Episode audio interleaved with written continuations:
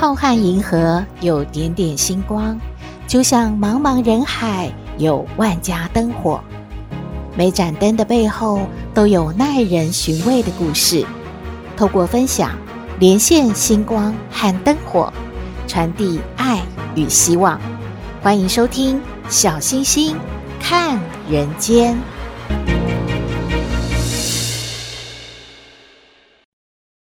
Hello，各位好朋友，大家平安。现在平安是最好的问候语了。疫情期间，平安真的是最重要的。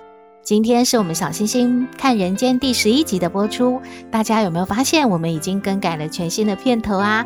是要更明确的和大家说，小星星看人间节目的宗旨是传递爱与希望，也希望大家喜欢这样的改变喽。像现在全国进入防疫的三级警戒，许多人的生活、工作、学习都起了变化。居家的好朋友们，您最好的选择当然是要收听小星星看人间喽。希望大家听了我们的节目，心情开朗、快乐，对人生充满盼望。最近有不少的文章在网络疯传，因为疫情让大家比较焦虑啊。其中有一篇呢，是心理医生黄俊贤提供了以下的资讯。他说，疫情产生的生理变化有哪些呢？大家可以自我检测一下。在压力感受方面是特别容易累，或者是全身无力，产生了生理的变化是特别容易头痛、失眠、食欲改变。在行为变化方面是动力变低、饮酒变多、减少原本的宗教活动，或者是什么都想做了。小星星觉得也是因为很多场馆啊，还有一些教会或者是呃社团活动的地方都关闭了，所以让很多的好朋友也只能闷在家里了。在情绪状况的方面呢，是容易恐惧、悲伤、愤怒。如果以上的状况持续变严重的话，您就需要求助专业的人员帮忙了。例如说睡眠科的医生啊，或者是心理师等等。心理师说，疫情是耐力赛，是马拉松，不是短跑，不会很快消失的。要检查自己的压力状况。如果您有以上的状态，而且又持续的变严重的话，照顾自己的心法。可以有两种，一个呢就是找出三件可以让自己固定从事的事情，让自己维持健康的活动。另外还可以找出三个可以和你和你聊天的朋友。嗯，真的很棒诶。小星星觉得说有三件固定的事，不是只有吃喝睡哦，应该是比如说打扫环境啊，或者是做做运动啊之类的，让自己呢固定的有一些事情维持健康的一个活动。另外，找出三个可以和你聊天的朋友。我想很多好朋友都不止三个可以聊天的朋友哦。我们打开这个通讯网络，哇，一大堆的群组啊，还有个别聊天的朋友很多很多。不过大家都别一直在聊疫情啊，今天确诊人数啊等等，可能会更焦虑呢。另外，心理医生呢也提供了几个方法，让我们消除焦虑。第一个就是了解疫情，但是不要过度。就说呢，您可以看看新闻，也可以了解一下今天确诊人数。不过啊，就是也不用太过度啦，因为这样太多的了解可能会让自己很紧张。第二呢，就是维持健康的状态，饮食均衡啊，运动啊，睡眠都要在一个正常的状况下。第三，就找一件想做而且喜欢的事，例如很久以前就想说，呃，可以安静下来读一本书，或者是画图，或者是写写书法，这些是以前很忙的时候都没办法做，现在居家啦，现在有时间了，也可以来好好的从事这样的活动。第四就是找信任的人慢慢倾诉感受，呃，也许您的好朋友或者是家人，你可以跟他说，现在真的对疫情很焦虑啊，或者是对于自己有一些呃生理的状况也很焦虑啊，可以慢慢的倾诉，把自己的心里的烦恼来诉说出来。第五呢，就是担心工作吗？就要跟主管聊一聊喽。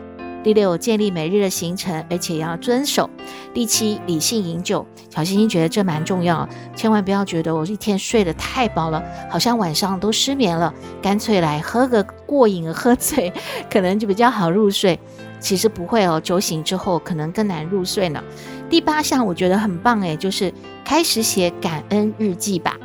小新觉得心理医生这个建议真的太好了，因为平常我们真的太忙了，很少有静下心来。感恩一下，在这一路上帮助我们的人。如果这个时候大家静心的想一想，呃，写写感恩日记，我觉得会让自己的心里产生更多很好的、很棒的一些正向的变化吧。第九是视觉化的掌握感，就说您自己能够掌握的呢，可能只有口罩、勤洗手，而不能掌握的事呢，就尽量少看、少听、少想吧。小新觉得这也很重要，因为有些事情真的不是我们所能做到的呢，所以呢，就把自己能够分内做好的事情，例如戴好口罩、戴好戴满，而且勤洗手。呃，常常的把周边呢消毒，这些是我们能做到的，我们就把它做好吧。第十呢，观察自己的情绪，这个也是能够做到的，因为自己会觉得说，呃，今天好像特别的忧虑、焦虑，呃，而且特别容易发怒，是不是自己有一些什么样的情绪状况？也问问旁边的家人，或者是自己的醒思反省看看。所以，我们都做好自己的准备，为这一场疫情的持久战。马拉松赛，做好自己的准备，来打赢这场胜仗喽！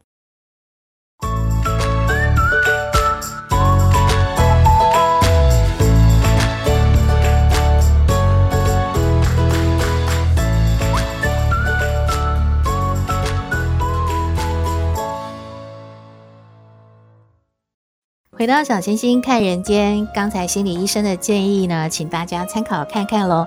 这真的是一场马拉松赛，而不是短跑。让我们一起加油！呃，像现在学校停课了，小孩子在家学习哦。抖妹家发生的事，您家是不是也有呢？我们来听抖妹爱你。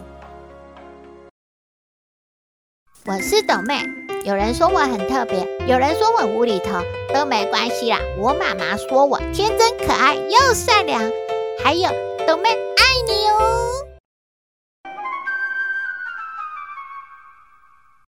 斗妹在家上网课，妈妈你干嘛啦？你为什么要进来？我在。哎呦，哎呦，你在上课，我知道。哎呀，我想说你这样会不会很累？要不要吃水果？妈妈，你居然穿着围裙，拿着铲子，拿着水果，同学会笑我啦！你赶快出去！哎呦，哎呀，不会啦，妈妈觉得很好玩。你看看你在干嘛？你如果饿了，就跟妈妈说你要吃水果，妈妈这边已经帮你削好了。哎呦，上网课 好好玩。哎呦，阿嬷，你怎么也来啦？哎呦，嘟嘟老师哦，老师好。哎呦，哎呦。斗妹在上什么课啊？哎呦，好好玩！这看电视，这在看电视嘛？哎呦，怎么说上课啊？妈妈，你们赶快出去！老师在骂我了啦！哎呦，有朵妹怎么戴着耳机也知道我们在干什么？哎呦，看电视上课好好玩！哎呀，妈妈，我们快出去，让朵妹上课。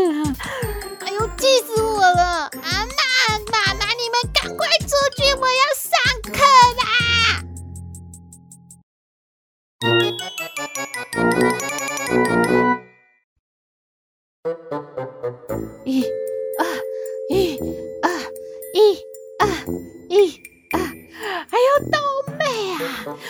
干什么？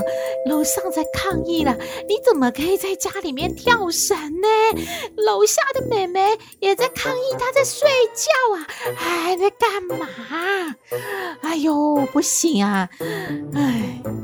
妈妈我们在上体育课，为什么不能跳绳啊？你走开，我在上课啊！哎呀，这是在干嘛？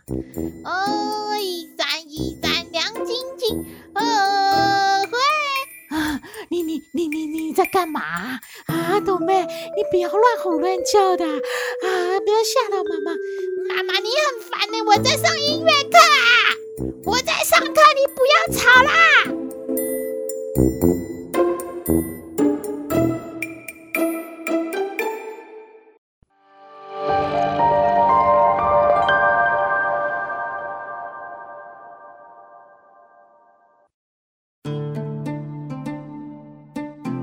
星星看人间，抖妹家发生的事，您家有吗？看到好朋友传给我一则漫画，是小朋友正在上网课哦，然后爸爸呢洗完澡，衣服还没有穿好，就出现在镜头前面。哎呀，小朋友真的超级尴尬的。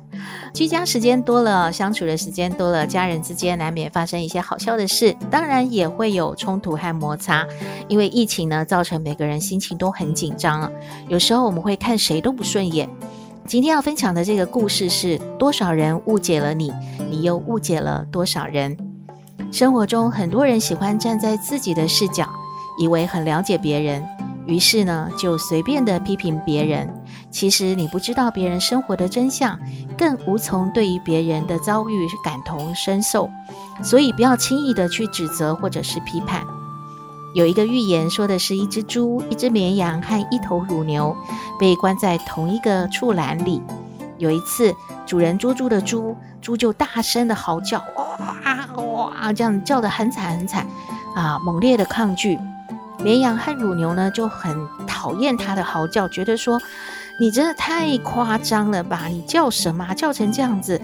而这个主人也常常来捉我们啊，我们都不会这样大呼小叫的。猪就回答他说：“哎，你们才夸张了！你们真的搞不清楚状况。主人来捉你们，只是要你们的毛和乳汁。但是主人捉住我是为什么？他是要我的命啊！”这个故事说明了立场不同，所处的环境不同，很难了解对方的感受。假如我们善于站在别人的位置上看问题，就能够从内心深处去理解别人，更接近、更符合事实，也容易让人与人之间多一些慈悲之心，使别人易于接受。这样人与人之间的误会、矛盾就会少了很多了。千人千样，每个人呢都有自己的故事，每个人都是自己故事里的主角。不管故事是平淡无奇，还是曲折坎坷，每个人都已经经历了不同的悲伤或者是幸福。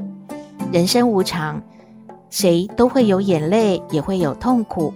我们要学会悲悯，学会善待他人。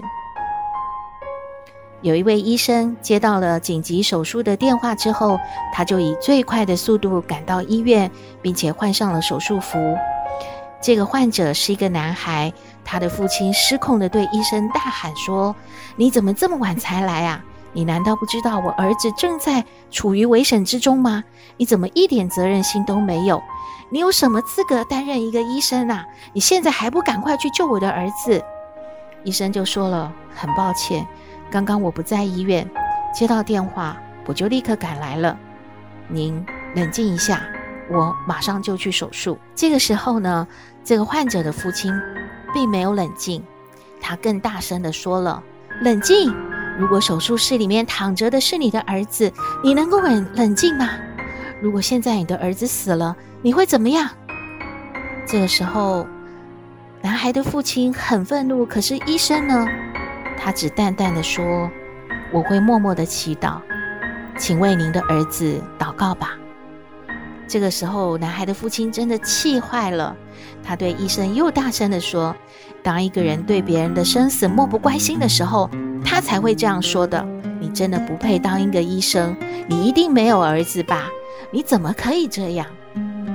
这个医生呢，他摇摇头，就离开了这个父亲，然后赶快进入了手术室。几个小时之后，手术顺利地完成了。医生从手术室走出来，对男孩的父亲说：“谢天谢地，您的儿子得救了。”然后他还没有等这个男孩的父亲回话，他就匆匆地离去了，并且说：“如果有任何的问题，您可以问护士。”哇，这个男孩的父亲更火了，他说：“这个医生真的好傲慢哦。”我就是想问一问我儿子的情况，他连这几分钟的时间都不给我吗？他在忙什么？他在急什么呀？怎么这样啊？这么骄傲啊？这个时候呢，旁边的护士听到了，护士就很难过的眼泪就飙出来了。他跟这个男孩的父亲说：“这位爸爸，你听我说，这个医生的儿子昨天在交通事故中身亡了。”我们叫他来为您的儿子做手术的时候，他正在要去殡仪馆的路上。现在他救活了您的儿子，他要赶去完成他儿子的葬礼了。啊，听到这边，小星星真的好难过。我们当然有理由生气，我们当然有可以焦虑的情绪，但是有时候我们也不知道别人到底是怎么了呀。别人的生活发生了什么？他们正在经历着怎样的波折和磨难？站在自我的立场，你可能都不知道，但是你所看见的就是一个表象，所以你就生气，对着这个医生发火。当然，你可以说治病救人是医生的职责，病患家属也是一定心情会焦虑的。但是，还是不要因为情绪轻易的指责别人，因为我们没有足够的智慧去知道别人生活里的喜怒哀乐，去真正体谅别人的酸苦甜辣。一味的去随意指责别人、批评别人，只会带给别人伤害的。何况佛弟子大多都知道的这句话，就是“他非即我非，同体名大悲”。能够用慈悲心和包容心去成就别人，其实也是在成就自己。让我们就事论事，多一点体谅，少一点火药吧。有一本书叫《爱在瘟疫蔓延时》，其实每个人也都可以想一想，这段时间除了自己的身心健康，我们还能做一些什么帮助别人呢？大家手牵手，让这个社会更好。不要再随便的批判、随便的误解别人了，多站在别人的立场想一想，多一点悲悯之心吧。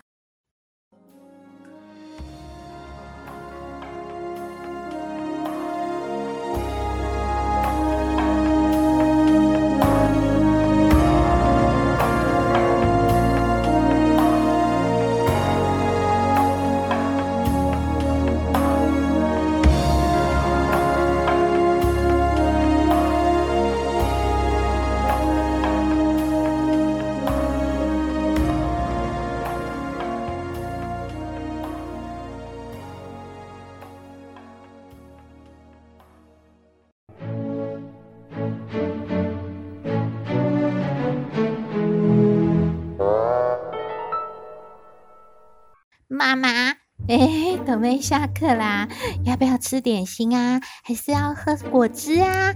哎呦，都不用啊！啊，今天上课好开心哦！老师问我们说，长大要做什么？哎，啊，真的啊？那董妹，你长大要做什么啊？嗯，我跟老师说我长大要当小偷。为什么？为什么董妹长大要当小偷呢？因为啊，我想要偷阳光送给妈妈。因为冬天的时候，妈妈洗衣服很冷，又没有办法把衣服晒干。如果把阳光偷来给妈妈，不是很好吗？呃，现在有烘干机啊。呃，然后呢？还有呢？还有呢？哦，我还想要偷那个光亮啊，给盲人，因为那个盲人那个眼睛看不到，好可怜哦。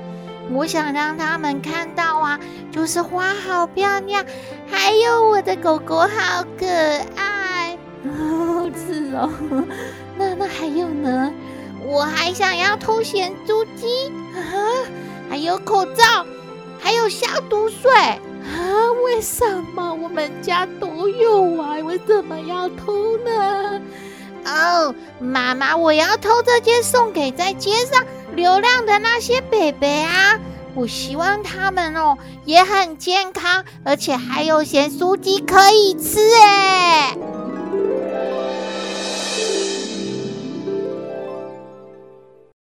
回到小星星看人间。斗妹真是个善良的好小孩。斗妹也提醒了我们，这段时间我们还可以做些什么帮助别人呢？我所知道的，像一些社福单位哦，本来在提供一些独居老人共餐啊，现在也都不行了啊。还有一些小朋友呢，会在学校一起吃呃健康的早餐，那现在也不能去学校了。那么这些人，我们要怎么样照顾他们呢？我相信我们的社工人员们还是会再继续的帮助。那如果需要大家的爱心呢，也希望大家呢不要吝啬，有钱就捐钱，有能力当志工的话，我们就加入，然后一起让我们的社会呢更好。有一篇文章是说，免疫力与人生，在同一辆巴士上，有人会被病毒传染，有人会平安无事，这是身体的免疫力。同样的，封城隔离，有人一年吃喝不愁，有人一星期就拮据了，这是财务的免疫力。一样的灾难，有人阳光积极向上，有人怨天尤人，甚至呢仇视他人，这是心理的免疫力。同样待在家里，有人在读书、学技能、运动、直播开会，也有人睡觉、看电视、玩游戏，这是价值的免疫力。这场天灾是一个大浪淘沙的过程，对所有的人的身体、阅历、认知、人性、良知、勇气、思想、灵魂、价值观等等，都是一场赤裸裸的筛选。要战胜意外与不幸，我们最重要的是提升所有的免疫力。所以，让我们一起加油，提升自己的免疫力喽！今天的节目到这边，欢迎订阅分享。祝福您平安健康，祝福您日日是好日，天天都开心。我们下次再会喽。